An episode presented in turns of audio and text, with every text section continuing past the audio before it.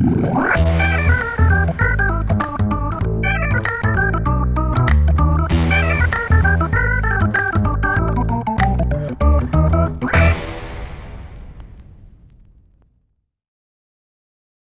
ve sevgili Ümit Sabit Kumuş. Sevgili Mustafa Can, Efendim hoş geldiniz. Nasılsınız? ben şahaneyim.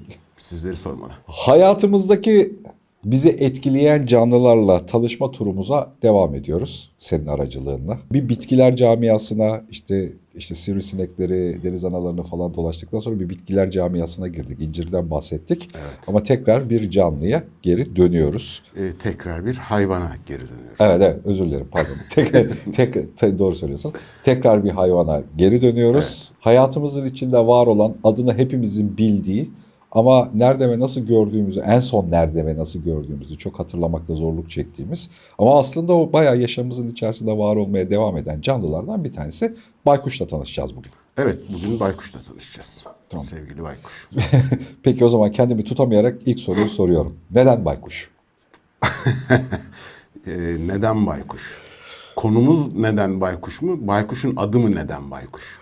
Ee, önce baykuşun neden adı baykuş? Bizdeki karşılığı yani biz Türkçe'de buna baykuş diyoruz. Muhtemelen yani şeyde eski sözlüklerde, etimoloji sözlüklerinde de benzer şeyler geçiyor. Oradaki baykuş bir cinsiyet atı ataması değil, bir saygınlık ataması. Zengin, önemli, işte büyük anlamına gelen bir örnekle. Ee, baykuşa olan saygıyı aslında belirtiyor. Zengin kuş, böyle artist kuş, wow kuş şeklinde algılayabiliriz onu. Yani saygınlık dolu kuş. Tabii. Peki neden e, baykuş bize göre öteki kuşlara oranla daha saygın? Aslında sadece bize göre değil, bütün kültürlerde hemen hemen daha saygın ve çok makbul bir kuş. Efsanelerde, mitolojide, e, masallarda sürekli adı geçiyor ve hemen hemen dünyadaki bütün kültürlerde öyle veya böyle geçiyor. Daha önce de benzer bir şekilde başka canlılar için de konuşmuştuk. Baykuş aslında nokturnal bir kuştur. Yani gece kuşudur. Aynı zamanda avcıdır. İnsanların gözünün önünde çok fazla bulunan değil. Daha böyle e, spiritüel, daha e, sanki hayalet gibi çok sessiz uçar. İşte hep olmadık yerlerde karşımıza çıkar. O yüzden bütün kültürlerde e, hatta kültürün oluşmasında, kültürün şekillenmesinde bile çok yeri vardır. Peki no, önce şu soruyu sorayım. Yani gayet kozmopolit bir kentteyiz, İstanbul'dayız, merkezdeyiz. Birkaç kilometre karelik çevremizde de baykuş var değil mi? Kesinlikle var. Yani bizimle beraber yaşamaya adapte olmuş baykuş türleri var. Ee, biz görmesek de varlığının farkında olmasak da beraber yaşıyoruz onlarla. Özellikle dünya çapında, dünyanın genelinde kutuplar hariç daimi buz altında olan yerlerin dışında dünyanın her yerinde baykuşlar var. Yaklaşık 200 türle temsil ediliyorlar. Bizim Anadolu topraklarında da baykuşun türüne, büyüklüğüne ve davranış paternine göre değişmekle beraber yaklaşık 10 tane baykuş türümüz var. 10 baykuş türüyle temsil ediliyor. Bunların bir kısmı da e, bizlerle beraber çok uzun yıllardır şehirlerde bizlerle beraber yaşıyorlar. Genellikle e, bildiğimiz gibi avcı kuşlardır bunlar. Nokturnal dediğimiz gece avlanan kuşlardandır. O yüzden çok fazla görmüyoruz. Ama biliyoruz ki bizle beraber yaşıyorlar. Gündüz uyuyor mu peki ya da bir yere çekilip kalıyor mu? Tabii yuvalarına çekiliyorlar. İşte eğer ağaçlarda yuvalanıyorsa yoğun ağaç dallarının arasında daha görünmez bir şekilde kalıyorlar. Bu arada kamuflaj yetenekleri de çok yüksektir. Gene türüne bağlı olmakla beraber ve bir ağaçların yeşilliğin arasına girdiği zaman normal insan gözü e, çok fazla da seçemez. Zaten avcı olduğu için de seçilmemesi gerekiyor. İşte puhu kuşu, isak kuşu, çizgili e, isak kuşu gibi Türkçe adlarını verdiğimiz birçok tür var. Bunlar genellikle küçük ebat olarak küçük baykuş türleridir. Genellikle de bunlar bizimle beraber yaşamayı tercih etmişlerdir. Çünkü e, diğer bölümlerimizde de zaman zaman bahsediyoruz. Biz yerleşik hayata geçip de büyük kozmopolit şehirler kurmaya başladığımızda birçok canlı da bizle beraber yaşamayı tercih etti. Bunların içinde parazitler var, işte avcılar var, av olanlar var, insanın atıklarından faydalananlar var. Bir kendi habitatını oluşturuyor. Bizle beraber yaşayan, yaşamayı tercih eden baykuşların büyük bölümü de bunları avlanarak besleniyorlar. Özellikle küçük boyutlu olanlar zaten sanırım herkes de biliyordur. Böceklerden küçük e, kemirgenlere, farelere kadar birçok şeyi hayvanı avlayarak beslenirler. Bizim yaşadığımız metropollerde de bu tür av hayvanları baykuş için av hayvanı olan hayvanların popülasyonu yükseldiğinden e, çok da rahat oluyor. Aynı martıların bizde yaşamayı tercih etmesi gibi, kargaların bizde yaşamayı tercih etmesi gibi bazı baykuş türleri de bizle beraber yaşıyor. Soruna gelirsek İstanbul'un neresinde olursak olalım istisnaları mutlaka vardır ama birkaç kilometre karelik alan içinde bayağı ciddi sayıda baykuşla beraber yaşadığımızı bilmekte fayda var. Güzelmiş. Evet yani bu tam olarak işte bu programı yaparken ki üzerine hayal ettiğimiz ya da düşündüğümüz şeyle anlam buluyor. Yani işte beraber yaşadığımızı fark etmiyoruz bile. Yani 20 yıldır İstanbul'dayım hiç baykuş görmediğimi düşünüyorum. Halbuki aslında benim hayatımı bir gerekçeyle bir biçimde etkiliyor. Tabii yani ki. baykuşun varlığı ya da biçimi. Bir de tabii baykuş enteresan da bir canlı. E, Kuşların arasında sanıyorum nadir böyle yüz yüze bakabilen yani O iki, enteresan. iki gözüyle bize bakan canlılardan bir tanesi değil mi? Şeyde. Evet yani şöyle daha doğrusu O da o yüzden de ciddiye alıyor olabiliriz bu arada. Yani hani bize böyle olabilir. dik dik, dik- yani antroposentrik bir bakış açımız var. Yani insana benzetme veya atıflarda Evet. bulunma içgüdümüz var. Baykuş avcı kuş olmasına rağmen stereoskopik yani iki gözü önde olan canlılardan. Diğer avcı kuşları böyle gözünüzün önüne getirin. İşte kartaldı, şahindi, atmacaydı. Onların gözleri e, yan taraftadır. Daha geniş bir alanı tarar ve teleskopik bir görüş şekli vardır. Yani e, zoomlayarak, kademeli olarak zoomlayarak avını takip eder. E, baykuşta da aynı özellik olmasına rağmen gözleri öndedir. Sebebi aslına bakarsan gececil ve avcı olma özelliğinden kaynaklanıyor. Diğer avcıların hepsi hemen hemen hepsi gündüz kuşlarıdır. Gündüz avlanırlar. Baykuş gece avlanıyor. Hem yüksek ışığa ihtiyacı var. Yani yüksek ışık algısına ihtiyacı var. Hem de odaklanmaya ihtiyacı var. İkisini beraber e, yapabilen bir fizyolojiye sahip. Dikkat ettiyseniz baykuş gördüyseniz veya illüstrasyonlarında da görmüşsünüzdür. Kocaman gözleri vardır yoğun ışık toplama kabiliyeti sayesinde. Bulunduğu yerden diğer avcı kuşlar gibi uçarak değil, konduğu, tünediği yerden avını bulup odaklanıp yakalaması gerekir. O yüzden de teleskopik görüşü de olması lazım. Bu ikisini birden karşılıyor. Ama diğer avcı kuşlardan bir farkı daha var. Bunu muhtemelen herkes biliyordur ama tekrarlamakta fayda var. Gözlerinin bu kadar büyük ve stereoskopik olmasından dolayı göz bebekleri insanlardaki gibi veya diğer e, canlılardaki gibi oynamaz. Görüş alanını değiştiremez. O yüzden de kafasını çevirmesi lazım. E, korku filmlerinde bile vardır ya böyle kafa bir dönmeye başlar vut, arkaya doğru gider. Baykuşlarda da böyle bir özellik var. Yaklaşık 270 dereceye kadar kafasını bir taraftan öbür tarafa döndürebilir. Evet evet o çok hem ürkütücü hem de spesifik bir şey yani. yani olduğu yerde bir oyuncakmış gibi kafayı Tabii. şeyden Yani çevirebiliyor. 270 derece abi yani şöyle falan bu enteresan. Şimdi baykuşların aile hayatını nasıl ürediklerini yani hani bizimle beraber ilişkileri nasıl olduklarını merak ediyorum. Oraları sırayla soracağım ama daha öncesinde sormak istediğim bir şey var. Evrimsel olarak hangi türe ve kuşağa bağlı geliyor? Yani acık evrimsel background'unu, atasını geçmişini nereden geliyor bunlar onları da bir kontrol edelim. Ee, ya kuşlar daha önce martılardan ve kargalardan bahsederken aynı şeyden izlekten geçtik. Bizim dinozorlar dediğimiz canlıların günümüzde yaşayan en yakın akrabalarıdır. Yani ta işte ne kadar diyelim uçan dinozorların ortaya çıktığı dönemler bundan 150-200 milyon yıl öncesinden bugüne kadar e, gelmiş bir ata izleyine sahip, sahip. Ama baykuş ne zaman baykuş oldu kısmı oldukça karışık. Hepsi ortak atadan geliyorlar. Bir e, dinozor atasından geliyorlar. Ama e, bu daha önce de yine bahsettiğimiz bir türün oluşması için mutlaka bir coğrafi izolasyon veya zaman izolasyonu olması gerekiyor. O dönem içinde özellikle e, şöyle bir sınır çizersek bizim bildiğimiz coğrafi e, bölgeden Karadeniz'in üst tarafından tam buzul sürekli buzulların olduğu yerden Güney Kutbu'na kadar olan bir şerit çekin. O şerit içinde e, tüm dünyaya yayılmış vaziyette. Şöyle enteresan bir kısmı var evrimleşme sırasında e, veya türlerin oluşması sırasında. E, bütün baykuşlar iki gruba ayrılıyorlar. Bunlardan bir tanesi bizim bugün e, hani resmini çiz desek herkesin oturup çizeceği e, genel bir baykuş türü. Bildiğimiz baykuş. Ee, bir de Tito, Tito Dae denilen bir grup var. Onlar da fotoğraflardan, şeylerden, belgesellerden belki görmüşsünüzdür. Böyle yüzüne kamyon çarpmış gibi dümdüz olan gözün etrafında bir e, çukurluk olan türden. Tito alba'dan mesela isim olarak araştırıp bakabilirsiniz. Peçeli baykuştan. İki gruba ayrılmışlar. Muhtemelen coğrafi olarak kıtaların ayrılma döneminde birbirinden bağımsız olarak evrimleşen iki baykuş grubunu e, simgeliyor bunlar. Ve dünyanın her tarafında varlar. Okey. Peki nasıl aile yaşantıları e, şeyleri yani nasıl ürüyorlar, nasıl bir bir şeydeler? Şaşırtıcı, Tek gel- mi? Şaşırtıcı eşliler mi? gelecek ama e, işte yumurtlayarak ürüyorlar. Güzelmiş. Evet. Ee, şimdi genel olarak avcıca, avcıca grup bu canlıların bir özelliği vardır. Teritoriyel alan denilen bir avlanma alanı kapatırlar kendilerine.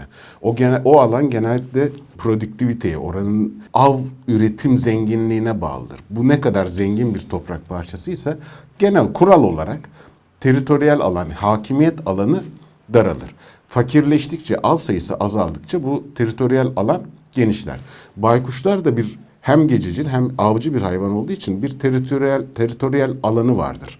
Ee, orayı sahiplenir. Oranın kralı, oranın bayı, beyi baykuştur. Aslanlar da böyle davranıyor diye Aslanlar da mesela. böyle davranır, çitalar da böyle davranır. Avcı olan grupların hemen hemen tamamında istisnaları olmak kaydıyla böyledir. Bir avlak, bir hakimiyet alanı oluştururlar ki insanlar da öyledir. Bugün e, ülke sınırlarından bunu biliyoruz. O alan içinde mümkün olduğu kadar hakim olmaya çalışır. Başka türlerin oraya girmesini veya tür içi e, rekabeti engellemek için başka baykuşların girmesini engellerler. Ve genellikle de dedim ya kamuflaj yeteneği yüksektir. Hani ar- arka alandan ayırt edilmesi zordur bulunduğu habitatın özelliğine göre. O yüzden de genellikle işte yüksek ağaçlara yuva yaparlar, hakim alanlara yuva yaparlar. İnsanla yaşayan türleri, insanla beraber yaşayan türleri, keza ağaçlarla beraber e, metruk evlere, işte çatı aralarına, yüksek binaların insan ulaşmayan veya başka canlıların ulaşma, ulaşamayacağı yerlere yuva yaparlar. Dedim ya şu 200 kadar türü var. 200 türün içinde davranış değişiklikleri çok fazladır. Boyutuna göre değişiyor bu. Ee, mesela işte elf baykuşu diye bir baykuş vardır. Cüce baykuş da deriz. Türkiye'de yok ama dünya dağılımında var. Ee, 61 gramlık, 100 gramlık bir baykuştur. Küçücük bir baykuş. Bu- Cep baykuş. Cep baykuş. işte bubo bubo dediğimiz bir tür var. Latincesi bubo bubo. Mesela kanat açıklığı 1.90'dır bu şeyin e, baykuşun vü- vücut yüksekliği yani gövdesi de ortalama 70 santim 80 santimdir. E, onun hakimiyet alanı e, daha işte irtifa isteyen daha geniş alanlardır ve daha tutucudur. E, yuva yapma şekli ona göre değişir. Cüce baykuşunki değişir ama genel olarak çift olarak yaşarlar. İs- Şöyle istisnaları var. Bazı baykuş türler en azından bir baykuş türünün öyle olduğunu biliyoruz. Araştırdıkça ortaya çıkıyor. O 200 türün içinde. Erkekler bu baykuşun erkekleri sabit yuva yapıyor. Dişi üreme zamanı gelip erkekle çiftleşiyor, yumurtasını bırakıyor. Yavru uçmaya başladığı zaman da yuvayı terk ediyor, gidiyor. Bir sonraki sezonda başka bir yerde başka bir erkeğin yuvasına e, konuk oluyor, eş oluyor. Yani ömrünün sonuna kadar tek eşlilik olmayan türleri var. Tek eşli yaşayanları da var bunlarda. Ee, enteresan olan bir şey daha biz eşeysel dimorfizmden de bahs- bahsetmiştik bir ara. Ee, eşeylere göre morfolojisinin değişik olması, görüntünün değişik olması genellikle kabul edilen şudur. Kuşlarda da memelilerde genel görülen erkek her zaman daha iridir. Ee, işte daha süslüdür. Türlere göre değişiyor. Ee, daha dominanttır. Dişi daha kamuflaja yakındır. Ee, işte yavru bakımı dişiye ait olduğu için kendini tehlikelerden korur, daha küçüktür gibi gibi gibi bir sürü özellik var. Mesela baykuşlarda bu tam tersidir. Dişi baykuşlar erkek baykuşlara göre daha büyüktür. Hani renk olarak ayırt etmesi zordur. Profesyonel gözler bunu ayırt edebilir ama bir baykuşu gördüğünüzde erkek mi dişi mi ayırt etmek zor. Ama genel kural olarak baykuşlarda dişi birey erkek bireyden daha büyüktür. Deseni aynı olsa dahi. Bunu da şuraya bağlıyorlar. Teori muhtemelen doğrudur. Yavru bakımı dişiye ait olduğu için, yavru bakımı için yuvada kalan dişi olduğu için avlanmak zorunda kalan da e, erkek baykuş genellikle yaşam alanları böyle ormanlık, e, işte dallı budaklı, çalılık yerlerin çok olduğu yerler. Küçük avcının e, büyük avcıya göre şeyi daha yüksek. Avlanma şansı daha yüksek. O yüzden erkeklerin daha küçük kaldığını, e, daha iyi avlandığını, dişinin avlanmak için bu kadar küçülmesine gerek kalmadığını savunurlar. E, veya öyle bir teori var. Bana da mantıklı geliyor. Genel olarak daha küçüktür. Bir doğumda ya da bir, bir yumurtlamada kaç yumurta ne- Normalde bir yumurtlama, yani bir üreme döneminde 1, 2, 3, 3'e kadar yumurtluyor. Fakat e, genel kural olarak hep söylüyorum ya işte alan büyüklüğü, beslenme şekli, produktiviteye, alanın ne kadar besin ürettiğine bağlıdır. Kuşların genelinde de bu vardır. Yaşadıkları alan ne kadar bereketliyse o kadar çok yavru yapma eğilimi vardır. Av azaldıkça, yaşam ortamları bozuldukça, korna sesi arttıkça, şehirler büyüdükçe, hava kirliliği e, arttıkça, e, şehir içindeki şehirli baykuşlardan bahsediyoruz. Şehir içindeki avlanma oranları düştükçe ki aynı kural doğal alanda da geçerli. Yumurta sayısını düşürebiliyorlar. Çıkan yavrular işte dört tane yavrusu çıktı. Produktivite düşük, besin bulamıyor. Ee, en zayıf olan yavruyu yuvadan atabilirler. Kuşlarda böyle davranışlar var. Evet o konuda doğa bazen bizim algılarımızı zorlayacak seviyede gaddar olabiliyor ya da keskin olabiliyor. Evet biz şeye çok alışıyız. Diğer belgesellerde de bu aralar e, sosyal medyada da görüyorum. İşte şeyler var. Çok hoş benim de hoşuma gidiyor. İşte iki tane yavru aslan, erkek aslan arkada. İşte ben, ben buranın aslanıyım. İşte bunları ben korurum, koruyucuyum, kral benim pozları e, çok güzel böyle duygusal atamalar. Ama maalesef Gerçek doğa- hayatta öyle değil. Gerçek hayatta öyle yürümüyor işler. Yani birçok avcı tür maalesef ki bebek katildir, yavru katildir. Evet evet özellikle aslanlar hikayesini de biliyorum yani tekrar kendisiyle çiftleşmesi için e, dişinin yavrularını öldüren aslan hikayesi çokça var. Bir- Yani birçok diğer avcı hayvanlarda da bu tür şeyler oluyor. Yani kendi içinde mantıklı. Yani eğer yavruyu besleyemeyecekse e, en sağlıklı olanlarını seçip daha zayıf olan, doğumsal anomalisi olan yavruyu beslemeyerek, yuvadan atarak bir tür kendi kontrollerini yapıyorlar. Bu çok efsane avcılar olduklarına dair hani arka tarafta böyle rivayetler, hikayeler vardır. Uçarken hiç ses çıkarmaz. İşte Tabii. olduğu yerde onu göremezsin, bilemezsin falan diye. Bunlar ne kadar doğru ya da Yüzde yüz doğru. Efsane avcılar aslında kendisine spesifik bazı özellikler olduğu için efsaneleşmiş avcılar.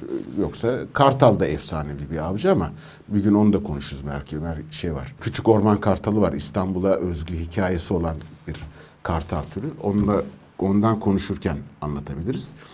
Ee, baykuşun da kendisine özel bir yeteneği, üstün bir yeteneği olduğu için e, büyük avcılardan, iyi avcıdır. E, bir kere biraz önce söylediğimiz gibi diğer avcı kuşlar gibi gözleri yanda değil, öndedir. E, stereoskopik yani üç boyutlu görme, e, teleskopik görme yeteneği vardır. Onun dışında bir de üstün bir duyma yeteneği vardır. Baykuşların birkaç baykuş fotoğrafı çıkartın bakın internetten. Gözünün etrafında böyle bir amfinin bir ders amfisinin yukarıdan bakıl, baktığınızdaki şekline benzeyen bir yapı vardır, fizyolojisi vardır. Hem gelen e, ışığı toplamak için hem de gelen sesi toplayıp kulaklara iletmek için tam bir anten vazifesi görür. Yani e, yani göz çukurlarını duymak için de mi kullanıyor? göz çukurlarını duymak için de kullanıyor. Aa çok enteresan. Çok iyi koku alır, çok iyi görür, çok iyi duyar bu sayede. Aa kuşlar Avlar. koku alır. Mesela bir yadırgadım konuyu.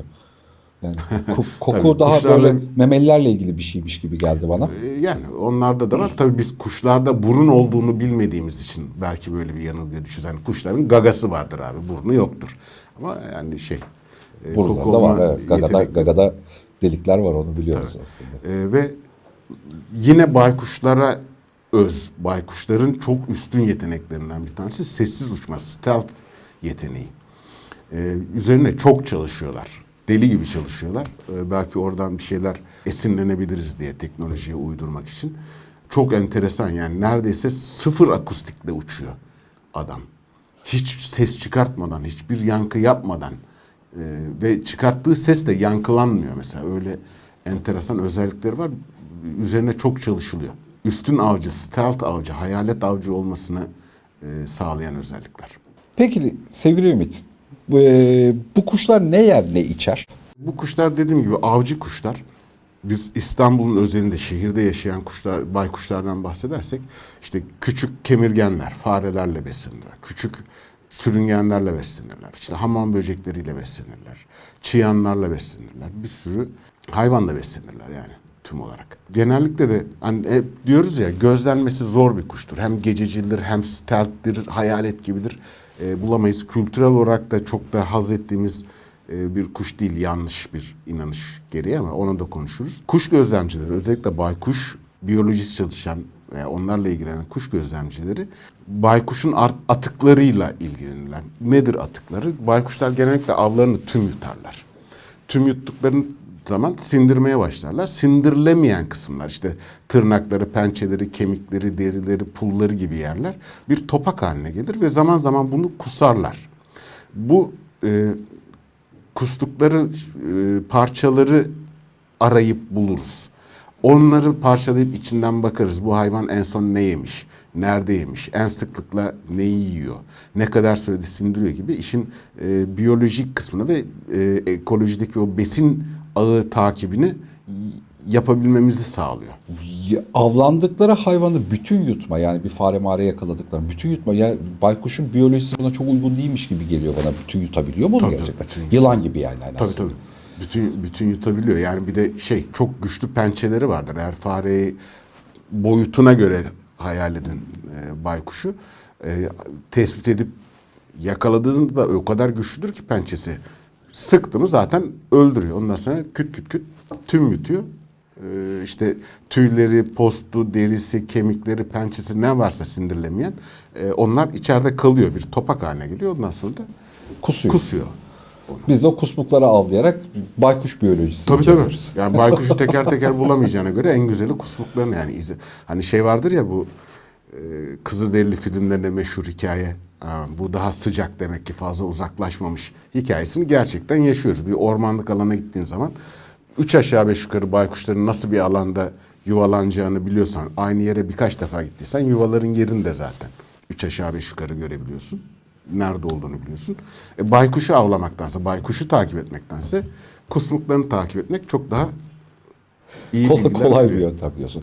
Peki dünyada da böyle mi bilmiyorum ama hani Türkiye'de böyle ya puhu kuşu yani hani Evet. baykuş ölümle özdeşik bir şey. Birinin çatısına baykuş yerleştirme ya da o puhu sesini duyduğumuzda yaklaştığını duyduğumuzda bizde o ürpertici bir şeye bir ölümle ölüm olacakmış birileri ölecekmiş o ev yani o evin başına kötü şeyler Evet. gelecekmiş duygusu bilgisi vardır. Tam olarak hangi efsanelere dayandığını da bilmiyorum ama bu genel bilgiyi biliyorum yani. Bu çok makbul bir şey değil yani. Evet. Ee, Bir şeyde. Dünyada da böyle mi bu arada? E, Birçok yerde böyle ama e, olay biraz da şeye bağlı. Birçok kültürde var. Antik kültürlerde, e, modern kültürlerde baykuşla ilgili muhakkak bir şeyler var. Ama baykuşa yaptığımız atıf, atama genellikle bütün dünyada ölümle ilgili ama o insanların ölüme verdiği atamayla ilgili. Bazı kültürlerde çok kadim işte bilgeliği mesela Yunan kültüründe e, Yunan efsanelerinde Athena'nın temsilcisidir. E, Athena'yı simgeler ve bilgeliğin simgesidir. E, bazı kültürlerde ölümün simgesidir. Hatta bizde şeyi vardır ya Anadolu topraklarında ilenmek, ah etmekle ilgili. Hani, e, dalında baykuş ötsün diye ilenirsin. Evet, evet, evet. evet. Ya gerçeklik payı var ama hani bizim yaptığımız atıfla ilgili bir şey bu. Konunun başında dedik ya baykuşlar genellikle rahatsız edilmeyecekleri, görülmeyecekleri izbe yerlerde yaşarlar. Av- avcı hayvanlar. İnsanın yaşadığı toplumlarda veya kasabalarda, köylerde izbe ev niye vardır? Ya terk edilmiştir, ya içinde bir ölüm yaşanmıştır, ya kötü bir şey yaşanmıştır. İnsanlar orada yaşamazlar artık. E yaşamayınca baykuşun yaşaması için çok güzel bir alan. Saklanmaya uygun, ısı, işte atmosferik şartlardan koruyor. işte orada başka canlıların o izbe yerlere gelmesini, oranın işgal etmesini bekliyor. Hani doğru oradan bir ölüm çıkmıştır, kötü bir olay çıkmıştır ama sonra baykuş gelir. Baykuş gelince olmuyor bu. Ters Ha, işliyor. Ama biz onu öyle aklımızda tutuyoruz. Yani Tabii. sonuçta orada o evde baykuş geldi mi artık o ev evet çökmüş vesaire diye düşünüyoruz. E bir de düşünsene hani gece vakti kırsal bir alandasın, köydesin. Hani puu diye bir ses geliyor.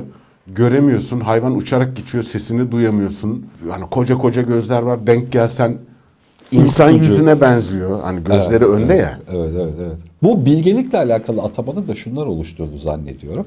Ee, baykuşun gözlerinin çevresindeki göz çukuru, gözlük simgesine Evet. gönderme yapıyor ya. Evet. Yani mesela birçok sembolik olarak o hani okumak, okumayla alakalı üniversitelerden bir tanesinin logosu baykuş falan yani hani onu öyle kullanıyor olmasının gerekçesi o zannediyor. Yani gözlük takma, hani okuma, Tabii. bilgece durma.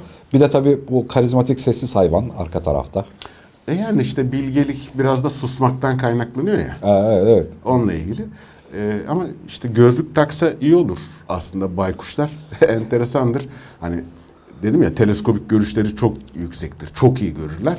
Ama gözleri önde olduğu için yakın mesafeyi göremezler. Yani baykuşla yüz yüze gelsen kalır görmez seni. Öyle bir de şeyleri var. Baykuşu e, uluslararası yani dünyada bir kuşak içerisinde bir sürü kültürde yaşıyor. Öteki kültürler nasıl algılamış, nasıl elden geçiriyor, nasıl ona bakışları nasıl? İstersen bize yakın olanından başlayalım. Ee, biz e, zaten bir Orta Asya göçer toplumu olarak baykuşla e, tanışıyız ve ona baykuş dememizin sebebi zaten saygı duymamızdan kaynaklanıyor. Yani zengin, afile kuş manasında. Etkilendiğimiz kültürlerin başında, dominant kültürlerin başında antik Yunan e, kültürü geliyor. Orada da Athena'nın e, temsilcisi, yani bilgelik tanrıçasının ve uyanıklık tanrıçasının temsilcisi orada öyle anıldığı için biz de oradan biraz ithal etmişiz bunu. Hani ölümle bağdaştırmışız, saygınlıkla bağdaştırmışız ama yanına bir de bilgeliği koymuşuz. Ee, böyle bir bağlantı var Anadolu topraklarından kaynaklanan. Ee, ama daha doğuya gittiğimizde aslında e, mesela Hindistan'a kadar gittiğimizde Hindistan'da baykuş zenginliğin şeyidir, e, simgesidir. Eğer ortamda bir baykuş varsa orada zenginlik vardır. Zenginlikle ilgili bir şey vardır. Enteresan. Hinduizm'de öyle e, atama yapılır. Kuzey Amerika'ya gittiğimiz zaman Kuzey Amerika özellikle arkaik, antik dönemden Kızılderililer dönemine baktığımızda çünkü beyaz Amerikalının kültürü genellikle Avrupa'dan ithaldir. Ama oranın yerel kültürüne baktığımız zaman e, onlar da çok saygı duyuyorlar ama mesela enteresan bir şekilde bizimkine çok yakın. Güneş battıktan sonra dışarıda kalan çocukları korkutmak için anlattıkları efsanelerin birçoğunda baykuş vardır. Baykuş seni kapacak, baykuş seni alacak, baykuş şuraya götürecek gibi e, korkutma efsanelerinde kullanılır ama çok da büyük saygı duyulur. Tabii orada hani bilgelik açısından değil, avcılık açısından saygı duyulan bir kuş. Çin'de bir karşılığını biliyor musun? Güç yani Çin'deki karşılığı Hindistan, Orta Asya ile hemen hemen aynı ama or, on- orada işin içine bir de şey giriyor. Erk giriyor. Güç, yönetme arzusu giriyor. O motif ekleniyor oraya. Çünkü o, o bölgenin işte Hindistan, Orta Asya, Çin bölgesine baktığınız zaman en erken imparatorluk zihnine ulaşan yer Çin. Merkezi otoriteyle yönetme olgusunu ilk oturtan Çin. O yüzden bu arkeik simgelere bir de otoriteyi eklemişler orada. Çok kullanılıyor. Azteklere kadar gidiyor olay. Güney Amerika'da özellikle Güney Amerika kızları, Aztekler, Mayalar o, ki, o tür şeylerde gene ölümün temsilcisi. Ruhu alıp işte kendi cennetine veya kendi cehennemine götürme yoldaşlığını yapan yine baykuş. Hepsini bir araya toplarsak gececil ve avcı olduğu için çok saygı duyulan, korkulan, ölümle bağdaştırılan ama aynı zamanda gay, gaybı bilen bir atama yapılıyor. Bir erk ataması yapılıyor. Bütün kültürlerde baykuş için. Güzelmiş. Efendim teşekkür ediyorum. Efendim ben teşekkür ederim.